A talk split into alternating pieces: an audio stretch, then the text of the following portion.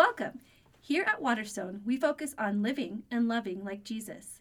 In practice, this means that we connect with one another, engage in justice, and serve sacrificially. We are so glad that you're here and invite you to join us in person. If you're able to attend weekend services, we gather on Saturdays at 5:30 and on Sundays for one service at 10. Also, if you're looking for a place to celebrate Christmas, we welcome you to come on December 24th to one of our Christmas Eve services at 1, 3, or 5 p.m. You can find more details about the day at waterstonechurch.org. We look forward to connecting with you. Well, good morning, Waterstone. How are you all doing this morning? It is wonderful to see your faces. My name is Madison Campbell, and if you don't know me, I am on the preaching team here at Waterstone. I also have the privilege of working for an organization called Alpha. And if you don't know what Alpha is, we're essentially a, series of weeks where people come together, they share a meal, we have a conversation and a talk, and we explore questions of life and faith and meaning from a Christian perspective. Uh, but really, any and all belief systems are welcome to come into that space, just have open dialogue. And I really get the privilege of getting to know some really amazing people. So I oversee Colorado for Alpha, and I love my job, but I also love being here with you all at Waterstone. That is not what I'm talking about this morning is Alpha. Instead, we are going to be talking actually about the three wise men. Uh, but first, will you just pray with me as we enter into this morning? Lord Jesus, I come before you. Father, I offer the next 30 minutes to you. Um, Lord, asking that you will move, Father, that you will speak through me, Lord, that you will be stirring in our hearts what you have planned for us. God, we welcome you into this space. In your holy name I pray. Amen. So, I don't know about you, but I have had a number of holiday and Christmas parties that I've already been to, and honestly, they are one of my absolute favorite parts of the season partially because I love anything free and also because I love food. So you put those two things together, and I am there because it means I didn't have to cook something. And I also really love seeing what your family tradition produces, whether it's your grandma's babka or your mom's butter cookies. They're just one of my favorite things to go to. But this year, I had a really unique experience. So because I oversee Colorado, it means that there are not many other Alpha staff members in the state of Colorado. So I work out of a shared workspace in downtown Littleton where there are realtors and investors and people who do things with drones that are way smarter than me. And we all came together for our very first holiday party at Shift Workspaces. This was a gathering of three different locations in one spot where we were invited to enjoy the festivities of the season through belly dancers, and I know, flamethrowers and a charcuterie table. We were all supposed to dress in white. But the most interesting part of this holiday party was not that the attraction was the belly dancers or the food, but there was a really long line that remained throughout the entire evening of a small room and people going in and out, in and out, waiting to hear what the tarot card reader had for them. See, the greatest attraction for our holiday party was not anything that you would typically associate with Christmas time, but it was people who were hoping that this tarot card reader would have some piece of truth or meaning, some direction, maybe insight to love or connection for them. They were hoping to come out of this room ready for the season with some new information that they hadn't had before. See, they were seeking for something more. Now, you might hear this story, and, and I think we can really hear it in one of two ways. First, you might have some disdain, maybe sorrow, or, or be really discouraged that this is the place that our world has come. And how could they have a holiday party? We couldn't even call it a Christmas party. There wasn't even a Christmas tree there. Or and I think that this is really where, where I want to call us to this morning is to hear this through the ears and, and see this through the eyes of Christ. That there are people all around us who are searching, searching for meaning, searching for hope, searching for truth, hoping that there will be something that helps guide them in this life. each person who walked in that room was looking for something more. And, and I think that the journey of a seeker is something that we really can learn from, and something I want to call us to lean into in this Advent season because there are seekers all around us. And I think the Magi are one of the greatest stories of seekers in the New Testament. So we're going to be looking through the journey of the Magi and putting our framework to this world and, and where we are in this day and time to learn a little bit more about how we can interact with seekers. And if you are a seeker sitting here, I want to say, great. Continue that journey of seeking because I believe you will find when you seek truth. And if you are sitting here going, well, but I've already sought and I've found, so what relevance does this have for me? I want to pause before we jump into anything. And I want to challenge you to really be thinking of the people in your life who might be seeking. Whether you've written them off as completely lost or you've just encountered them, be listening to this through the lens of how you can continue to help them on their journey of seeking. So, whether you have sought and found or whether you are currently seeking, this is for you. But put on that lens, maybe get some of those names in your mind, and as you listen to this, ask the Lord to be speaking to you of how He might use you in this season. This is going to be a practical sermon, okay? So I have a challenge for you up front, and I'll be following up with that at the end, but be thinking of who that can be. Okay, so we've already said the wise men are seekers, but who were the wise men? Well, they come from a very long lineage of magi or wise men. Uh, fun fact the plural of magi is, or singular of magi is magus, magus. I have no idea how to pronounce that, but I thought it was very interesting. So now you know something new. Uh, they were a group of people that were actually separated from their peers for being wise, for being really good researchers. Typically, they were diviners or sorcerers or mystics in their own right. And they were brought together for specific purposes of trying to read the universe. So often they were also astrologers, reading the stars and, and trying to interpret messages that the sky might be giving them. They, they started centuries before Jesus. And what's very interesting is Daniel, from Daniel in the Lion's Den, was a magi. And his friends, Shadrach, Meshach, and Abednego, from the fiery furnace, were also called to be magi in their own right.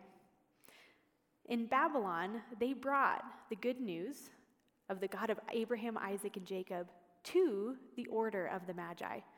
And now that was 500 years before this moment that we are in in the Bible. And so things got a little twisted when years happened because prophecies weren't always fulfilled and, you know, as life goes over hundreds of years, people begin to believe in different things. But know that there was the history of very, very dedicated followers of the God of Abraham, Isaac, and Jacob that were part of the lineage of the Magi. So these men, who are from Persia, likely, or somewhere in the east, have this lineage of truth, being truth seekers, but also readers of the universe. And so that's why the star was such a significant part of this story. So when we jump into Matthew 12, or 2, verse 2, we're, we're going to put on the lens of what is the first thing that we see in a seeking process. Seeking leads to curiosity. When it says they came to Herod, and the fir- very first thing they do is they ask a question Where is the one who has been born king of the Jews? Seeking leads to curiosity. Seeking leads to question asking, to searching through things, to really going deep into what we think might bring us to a place of truth. This past week, I, I, had the privilege of meeting a guy who moved from Boston to Colorado. And I was very curious at that of why would somebody who was from Boston come to Colorado? And he said, You know, I, I was searching for New Ageism. And I heard that and I was like, oh, that's really interesting. Tell me more about that. And he said, well, I grew up nominally in a Christian home. I think I went to a few Christmas services, but really I, I was over my head in New Ageism and really trying to find something more in that. So I came to Colorado because this was a hub. And the more I got into New Ageism, the more depraved I was. The more I sought New Ageism, the more desolate I became. Until somebody invited me to a gathering of Christians, and while I didn't have an experience there, I watched my friend give his life to Jesus. And it was through seeing him find freedom that I saw that that was really what I was searching for. So I gave my life to Jesus. And that was two years ago. But it was his curiosity, his willingness to seek out where truth might be, where, where meaning and purpose might be, that ultimately led him to being willing to accept an invitation to a Christian gathering. See, seeking leads to curiosity in the most important way because it brings us into new spaces. Now, you might be thinking of that person that I prompted you to at the beginning, going, yeah, but they are so far down that path. I don't know how curiosity could ever bring them back to this spot. Never, ever, ever underestimate the willingness of someone to ask spiritual questions. Because when we seek truth, we know that the one who is true is the one who will be found. And we know that a journey of seeking doesn't often mean just a straight and narrow, no bumps, no hitches, no twists and turns. I think we're all human in this room. I believe so. I don't see any robots. And that means that we all have personally also experienced that our lives are not just smooth sailing. We all have had moments of, oh, I don't know that I really believe that anymore, or that was really tough internally and has caused me to question. Or maybe some of you are sitting here and going, yeah, you're, you're telling my story right now. I, I was completely down a path of a, of a different thing. I was part of New Ageism. And now I know Jesus. And I think that this is the second part of a seeker's journey is that seeking leads to obstacles and enemies. We see this in verse 3 of this chapter where it says, When King Herod heard this, and all Jerusalem with him, or sorry, when King Herod heard this, he was disturbed, and all Jerusalem with him. Jesus coming to this world was not clean cut. He had enemies from the moment he was born. See, Herod considered himself to be the king of the Jews. So when he had the Magi come to him and say, Where is the king of the Jews? He was a little disturbed because he was like, Wait, I, am the king of the Jews. What do you mean, where's the king of the Jews? He's here. And this suddenly put him on the defensive because he was wondering okay, who's claiming my role? Who do I need to be seeking out so that I can worship him really kill him so that I can continue to carry this power. Seeking leads to enemies, but it also leads to obstacles. The Magi were told, come from the east, which means that they tried to travel over 700 miles to get from Persia to Jerusalem and ultimately to Bethlehem. This was not a short journey. They didn't have jets like we do now. This was a long, arduous journey over mountains and valleys and hills. They didn't exactly know where they were going, which means they probably took a few wrong turns on the way trying to follow this elusive star that we aren't actually told was shining necessarily in the daytime. Maybe it was just at night. Like, what did this journey look like? for these wise men who were seeking, who were encountering obstacles on their way of seeking truth. Even more than that, we don't know exactly when the wise men found Jesus, but likely it was between eight months to two years. So it wasn't as if Jesus was born and we flip the page and the wise men are there like it seems in our Bibles. It took a much longer period of time.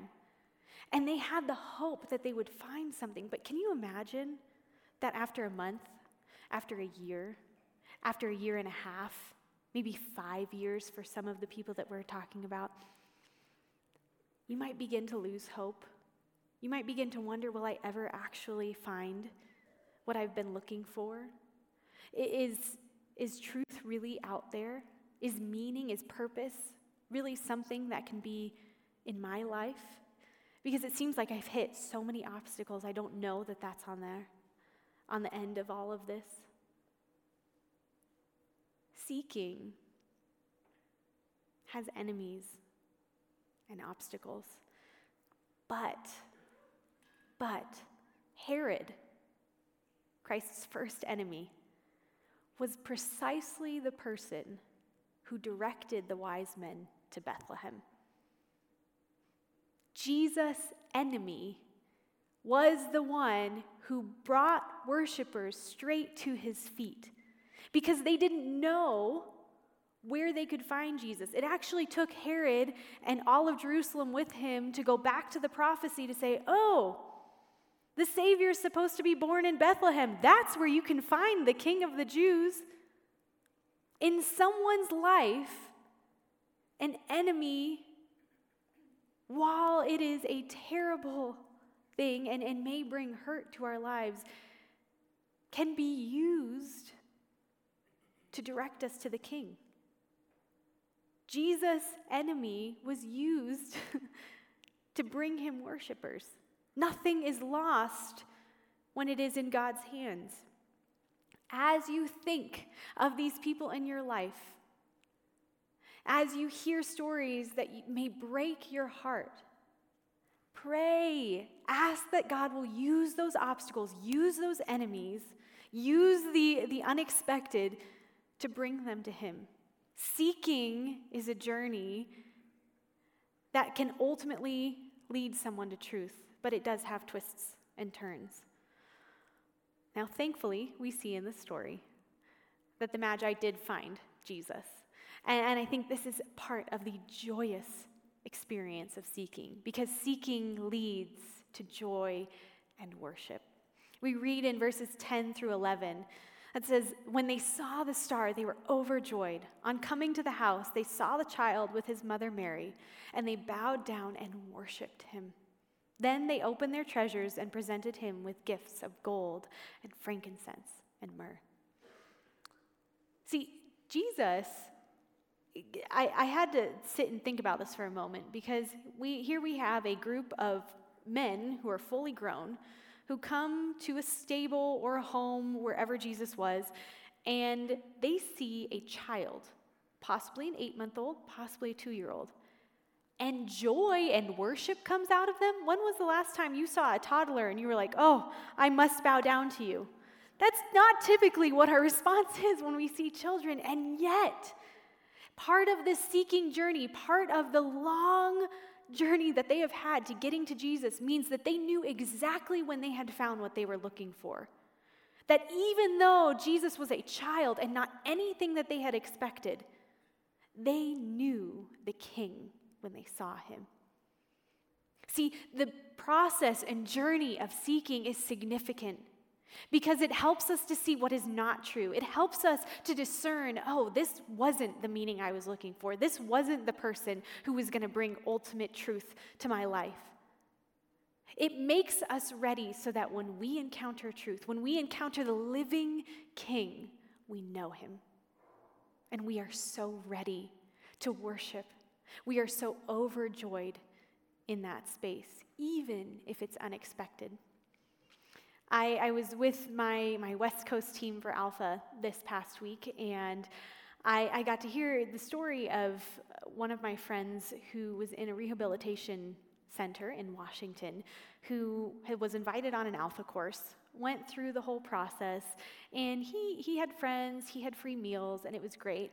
But part of the alpha process is that you go on a weekend together, and that is a space where, just like all of us when we go on a, a retreat, have some refreshment, and it's, it's just a space where your brain is in a different sphere and you're not in your normal routine, and sometimes things happen when we're taken out of our norms. Well, it didn't happen for him. it happened for some of his friends who, who gave their lives to Christ, and he was happy for them, but ultimately he went home the next day and was reflecting on what he experienced that weekend and some of his friends' experiences, feeling no different, having no life or heart change in that space. But all of a sudden, he, he told me, he's like, I was sitting in my recliner in my living room, and suddenly Jesus hit me. And I was filled with a joy and a peace that I have never experienced before. And I knew that this is what every drug I had ever tried, every substance I had ever abused and was looking to be filled by, this was what I was looking for. But I have tried every drug under the sun, and not one of them could fill me like Jesus did. Jesus may not be exactly what we're expecting, but when we seek and we go through the journey, we know what we're looking for when we find it. So, seeking brings joy and worship from us. Think about when you found Jesus. For some of you, maybe that was years, maybe decades ago. Did that inspire joy and worship? And are you in a space where you are still seeking God now to fill you with joy and worship? See, seeking is not just an A to B, you've arrived journey. This is something that we learn from the Magi is that it's continual. We don't just arrive and go, sweet, I've checked the box, I found Jesus, now I can go on my merry way and never have to think about it again. The last thing that we learn about a seeker's journey so we have curiosity, we have obstacles and enemies, we have joy and worship. But finally, and this is a space where many of us here may be standing, is that seeking leads to intimacy with God. As the Magi were packing up to leave their time with Jesus and Mary and Joseph, we read that they're told in a dream not to go back by the way in which they came, so as to avoid Herod.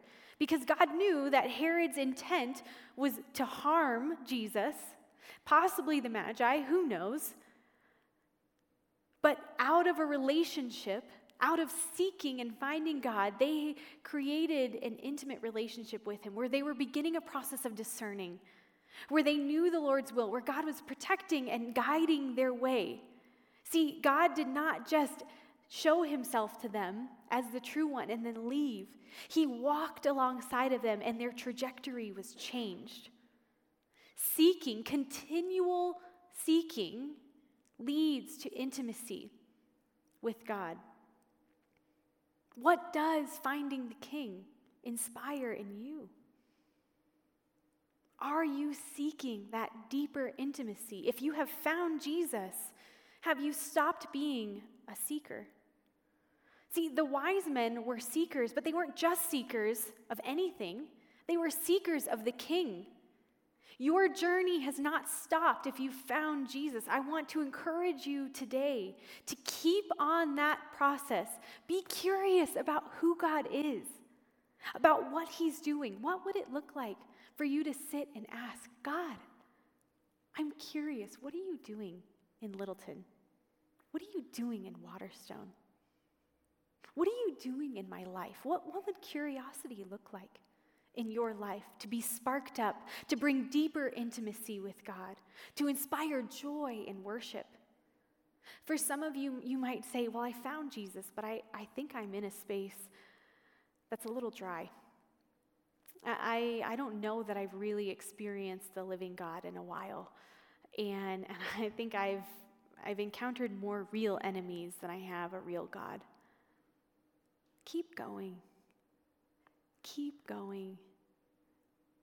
Seeking is a journey, and God is with you in that. If you are feeling the desolation or maybe isolation of, of this season and wondering how God could possibly show up, don't be isolated in that. Some of the ways that, that our journey as seekers, as Christians, go is by sharing. Sharing either our hardships or sharing our joys, encouraging one another. See, seeking is never meant to be a singular process. It happens in community. So I want to encourage you to continue to share that space. And then I want you to think back to the beginning of this time when I said, Who are seekers in your life? Who are people that maybe you have said, you know what, they're lost. they're never going to find it. They, they are so far down that path, I can't do anything with it. I want to ask you, what does your relationship with those wise men look like? in your life? How are you pursuing them daily? How are you being a signpost, directing them to the King of Kings? See, this is the place that I want to challenge you this morning. If you don't know seekers or you don't know what to do with seekers in your life, here's the most practical thing you can do. You ready? It's a little cheesy. Be a star. The wise men didn't know to seek until they saw the star. They weren't looking for the Savior until this star appeared, and then they knew, oh, something's coming. What does it look like for you to be a star in someone's life? For you to reflect the image and likeness of Christ, to get them to pause, or, or maybe as they reflect, wow, that person was so kind to me. Wait, you're going to church on Christmas? Why? Wait, you generously gave instead of getting a present for yourself. What? You helped me? What does it look like for you to be a star, to be a signpost that there is a living king and he's just over here? Be a star. Continually shine the light of Christ so that people know to seek, or as they are seeking, to know that there is hope coming. Be a star.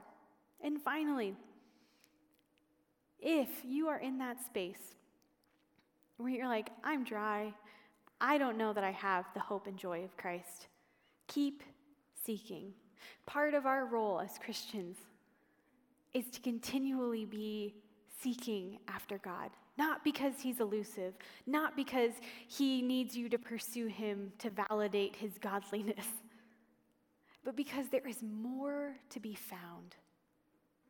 God is so much greater than anything we can imagine, and he has so much more to offer you in your life. Where have you arrived and said, I'm satisfied? I don't need to know more.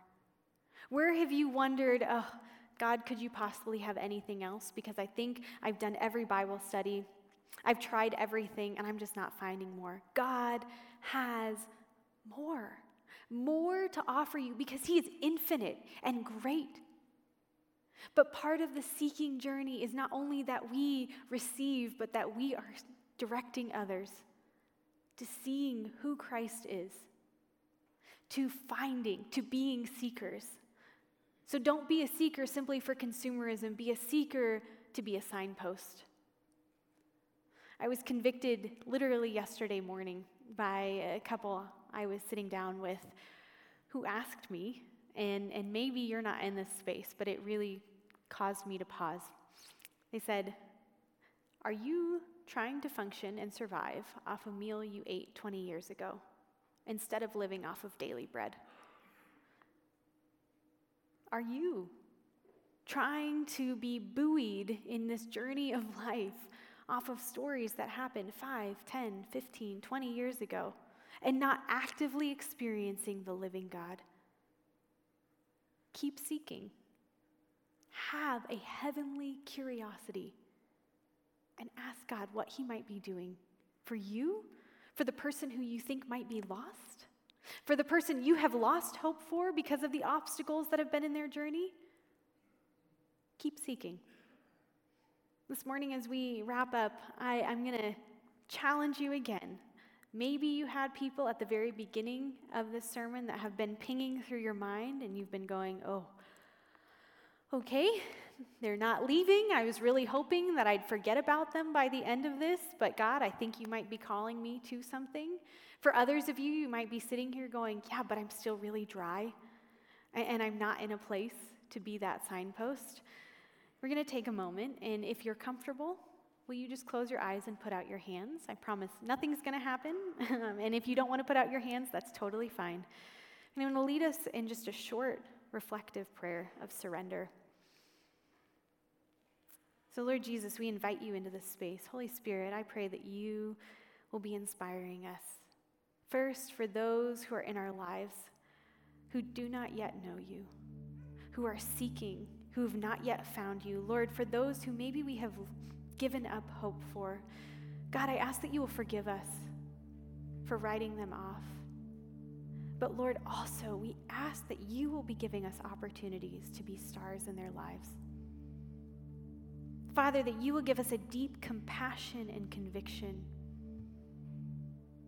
that you are worth being found, but Lord, that you can use elements of someone's journey to bring them to you. And Lord, for the second group of us, Father, who, who may be feeling as though we are in a fog or removed from you, Father, we have stopped seeking, or maybe we are seeking and we, we have encountered so many obstacles and enemies we don't know where truth is. God, I pray that in this moment you will meet us. You will meet those who are crying out, God, will you show me where you are because I can't see a star? And Lord, will you show yourself as the living and active God? Restore our hope, restore our heavenly curiosity, and God, will you move in this space?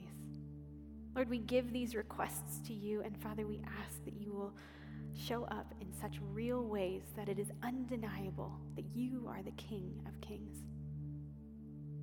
Lord, we love you and we thank you for this space. In your holy name I pray.